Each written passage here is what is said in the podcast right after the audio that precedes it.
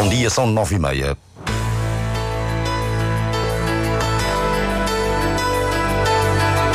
Antena 1 Madeira. Informação.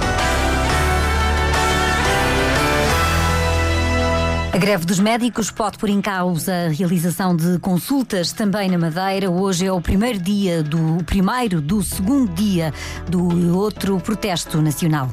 A terceira lista candidata à presidência do Marítimo, liderada pelo ex-jogador Bruno Fernandes, apresentou uma providência cautelar para a suspensão do processo eleitoral. A Associação de Folclore da Madeira promove no sábado em Machico uma formação sobre a utilização da voz. O Diário Regional, na Antena Madeira, assistência técnica de Paulo Fernandes, a edição é de Celina Faria.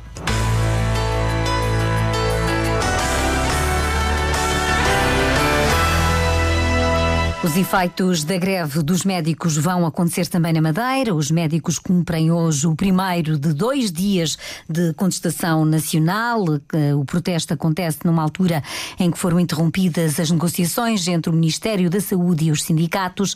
Letícia Abreu, representante da Federação dos Médicos na Madeira, descreve as consequências para os utentes. Aqui na Madeira o que será afetado eh, serão as consultas, os serviços mínimos mantêm-se, obviamente, com tratamentos eh, para doentes oncológicos, urgências de 24 horas, punções, eh, enfim. Esses uh, serviços mínimos têm de ser garantidos. O restante, claro, vai ser afetado. Na Madeira há menos exigências do que a nível nacional. Letícia Abreu, ouvida pela jornalista Cláudia Ornelas, refere a principal luta na região. A grande insatisfação prende-se cá na região com a não progressão na carreira. Portanto, estamos, está congelado há mais de 10 anos. Independentemente da formação que as pessoas tenham, não saem no mesmo patamar. Eu já fiz a, a mesma comparação, a estar sempre imagino, no quarto, no quarto ano, uh, independentemente do que se estuda e das notas que se tem, não, não há nenhuma alavanca, não se avança, o que é muito frustrante para quem está sempre em formação contínua. A nível nacional, a Federação dos Médicos exige que as reuniões negociais sejam retomadas de imediato, por considerar que o governo permanece em funções e com legitimidade para procurar um acordo. Por esta hora decorre uma concentração de médicos em Lisboa. Lisboa. 32% das pessoas com 65 ou mais anos já foram vacinadas contra a gripe na Madeira. Os dados são avançados pela agência Lusa, que conta também que mais de 1 milhão e 300 mil portugueses com idade igual ou superior a 60 anos já foram também vacinados. São informações que estão no relatório conjunto da Sociedade Portuguesa de Pneumologia e da Associação Portuguesa de Medicina Geral e Familiar. O cancro da próstata é terceira causa de morte dos homens depois dos cancros do pulmão e do colo retal. Novembro é o mês da sensibilização e da prevenção e numa conferência na Universidade da Madeira foram ouvidos vários apelos. Pedro Felipe Costa. Na Madeira, o número de casos de cancro da próstata é superior a 300 casos e, como explica o urologista Ferdinando Pereira, é a terceira causa de morte. Que o cancro da próstata é o cancro mais prevalente no homem a partir dos 50 anos. É o cancro mais frequente no homem. E, em termos de mortalidade, o cancro da próstata ocupou o terceiro lugar, a seguir ao cancro do pulmão e ao cancro coloretal. Em termos de incidência aqui na região, nós temos uma incidência por ano de cerca de 136 a 140 novos casos por 100 mil habitantes do sexo masculino. A prevenção é a palavra de ordem numa doença que não dá sinais, como explica o médico urologista. O cancro da próstata atinge em Portugal cerca de 6.900 homens por ano e destes cerca de 1.900 vêm a falecer. O câncer da próstata é uma doença silenciosa, isto é, uma doença que não dá sintomas. E o doente não deve estar à espera que surjam os primeiros sintomas para consultar um médico. Ricardo Souza, presidente da Liga contra o Cancro, diz que o rastreio pode fazer a diferença entre a morte e a vida. Queremos que as pessoas tenham noção que a saúde não é só no feminino. Tivemos um mês de outubro muito forte e queremos que esse mês de novembro agora seja tão forte como o das mulheres. Chamar a atenção que, infelizmente, os homens ainda têm algum receio, ainda têm tabus e isso tem que ser desmistificado e é nisto que nós queremos que os homens também apostem. É tão simples, quem tem algum historial na família, aos 40, 45, deve fazer o seu rastreio. Quem não tem, a partir dos 45, 50, fazer o, o seu rastreio. Neste mês de novembro, como diz a Liga Portuguesa contra o Cancro, a saúde também é de homem. O sinal no peito é um laço azul. É uma imagem para alertar para a importância da prevenção do cancro da próstata. A, providência cautelar que foi apresentada pela lista C à presidência do Marítimo pode colocar em causa o ato eleitoral para a escolha dos órgãos do clube. Este ato eleitoral está marcado para a próxima sexta-feira. Ouvido há instantes pela Antena 1, o advogado Artur Batista faz uma análise esta providência cautelar que foi foi entregue ontem no Tribunal Judicial da Comarca da Madeira. Obviamente, tanto que não conheço o processo, nem poderia, obviamente, comentá-lo, porque está, está, está no, no, no, entrada no tribunal, aqui que, que posso comentar relativamente à informação que é pública hoje. Eh, o que se diz na notícia é que é de forma a impugnar as eleições. Obviamente que aqui admito que, que seria, terá a ser pedido, não, é, não será a impugnação das eleições, mas antes sim a não realização da, da Assembleia uh, Geral com fins uh, eleitorais. Essa sim é que poderá ser alvo deste procedimento cautelar, portanto, o procedimento cautelar, só para que se perceba, é, uma, é, é quando alguém tem um, um, receio de que, venha, que, de que uma decisão venha a, venha a causar lesões graves e dificilmente reparáveis, e este é um processo que é urgente, que permitirá ao Tribunal eh, definir se os critérios que foram, foram definidos para a realização daquela Assembleia Geral estão ou não cumpridos. Obviamente que esta providência cautelar o que fizerá é exatamente impedir a realização do ato eleitoral. Análise de Artur Batista, o advogado ouvido há instantes pela repórter Cláudia Ornelas, ontem, depois de conhecida a terceira lista que é liderada pelo ex-jogador Bruno Fernandes, foi conhecida a providência apresentada pela mesma candidatura que alegou que as duas listas apresentadas anteriormente possuem irregularidades que violam gravemente os estatutos do clube e que são facilmente identificadas com uma simples leitura dos nomes que integram as candidaturas de Carlos André Gomes e Carlos eh, Batista. O ex-jogador Bruno Fernandes concorre assim à presidência do Marítimo. A lista C deu entrada a poucos minutos de terminar o prazo de apresentação da candidatura, ou seja, poucos minutos antes das 5 da tarde de ontem.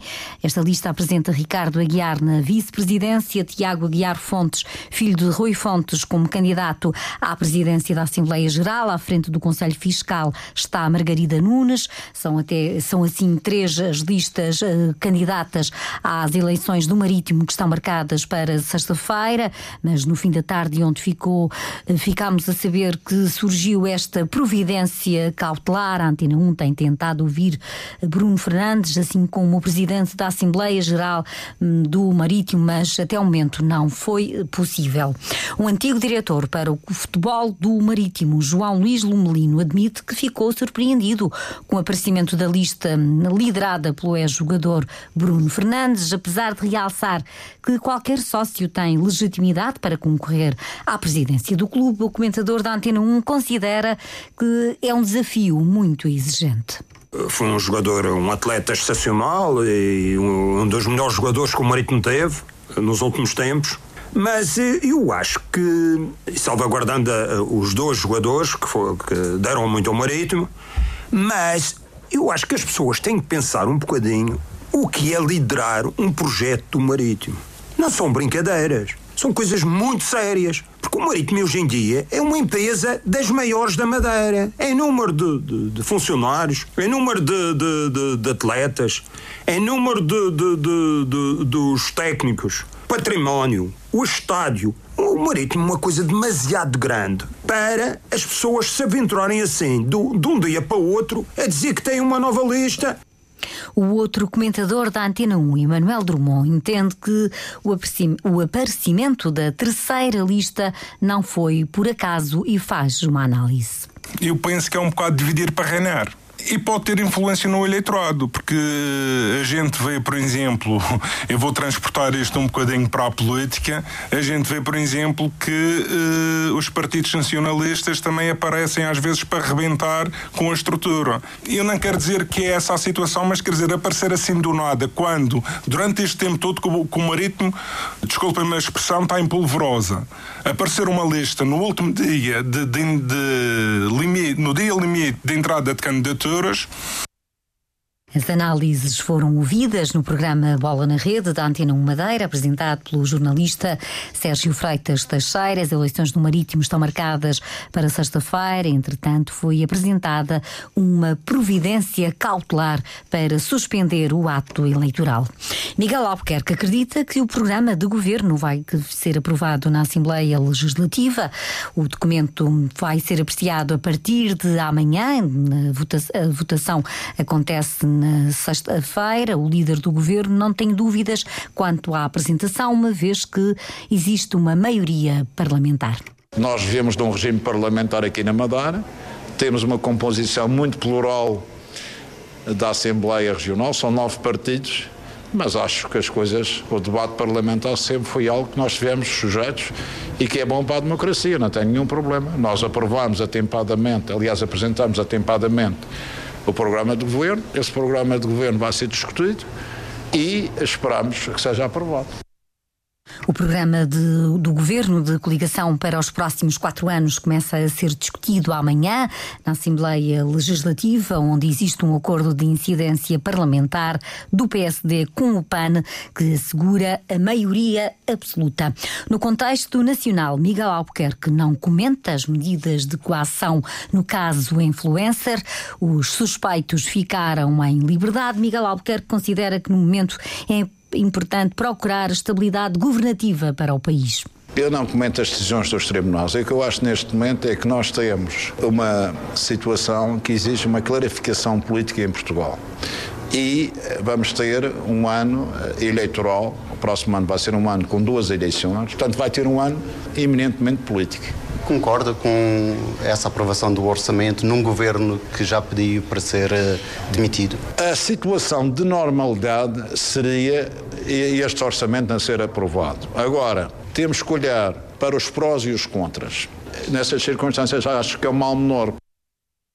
As declarações de Miguel Albuquerque durante uma visita a uma nova loja comercial na Nazaré de reparação de telemóveis e equipamentos eletrónicos.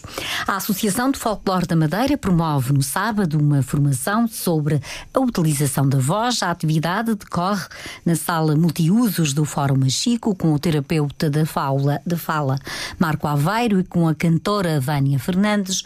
Ricardo Caldeira, da Associação de Folclore, defende que os grupos devem dar atenção à qualidade das vozes dos artistas cada vez mais os grupos estão mais sensibilizados e as pessoas que estão no, nos grupos de folclore já têm informação sobre essa área. Mas naturalmente que ao longo dos tempos foi uma, tratada de uma forma ingênua. O cantar e a voz era feito sem, sem os cuidados que hoje, hoje em dia temos. E hoje em dia, com o conhecimento, ou seja, costumo dizer, não podemos só evoluir na tecnologia, também temos que evoluir nessa situação. Mesmo os grupos de folclore, mantendo a tradição e, e fazendo tradição no canto, têm que perceber que é fundamental ter uma voz bem preparada e ter alguns cuidados com a voz. Por isso é que convidamos estes especialistas para nos ajudarem nessa área. A formação é gratuita. O formulário para inscrição encontra-se disponível na página folcloredamadeira.com. Para o que resta do dia de hoje, está previsto céu muito nublado, dá também previsão de vento fraco, mas a temperatura é de verão, 26 graus de máxima na Madeira e de 24 no Porto Santo.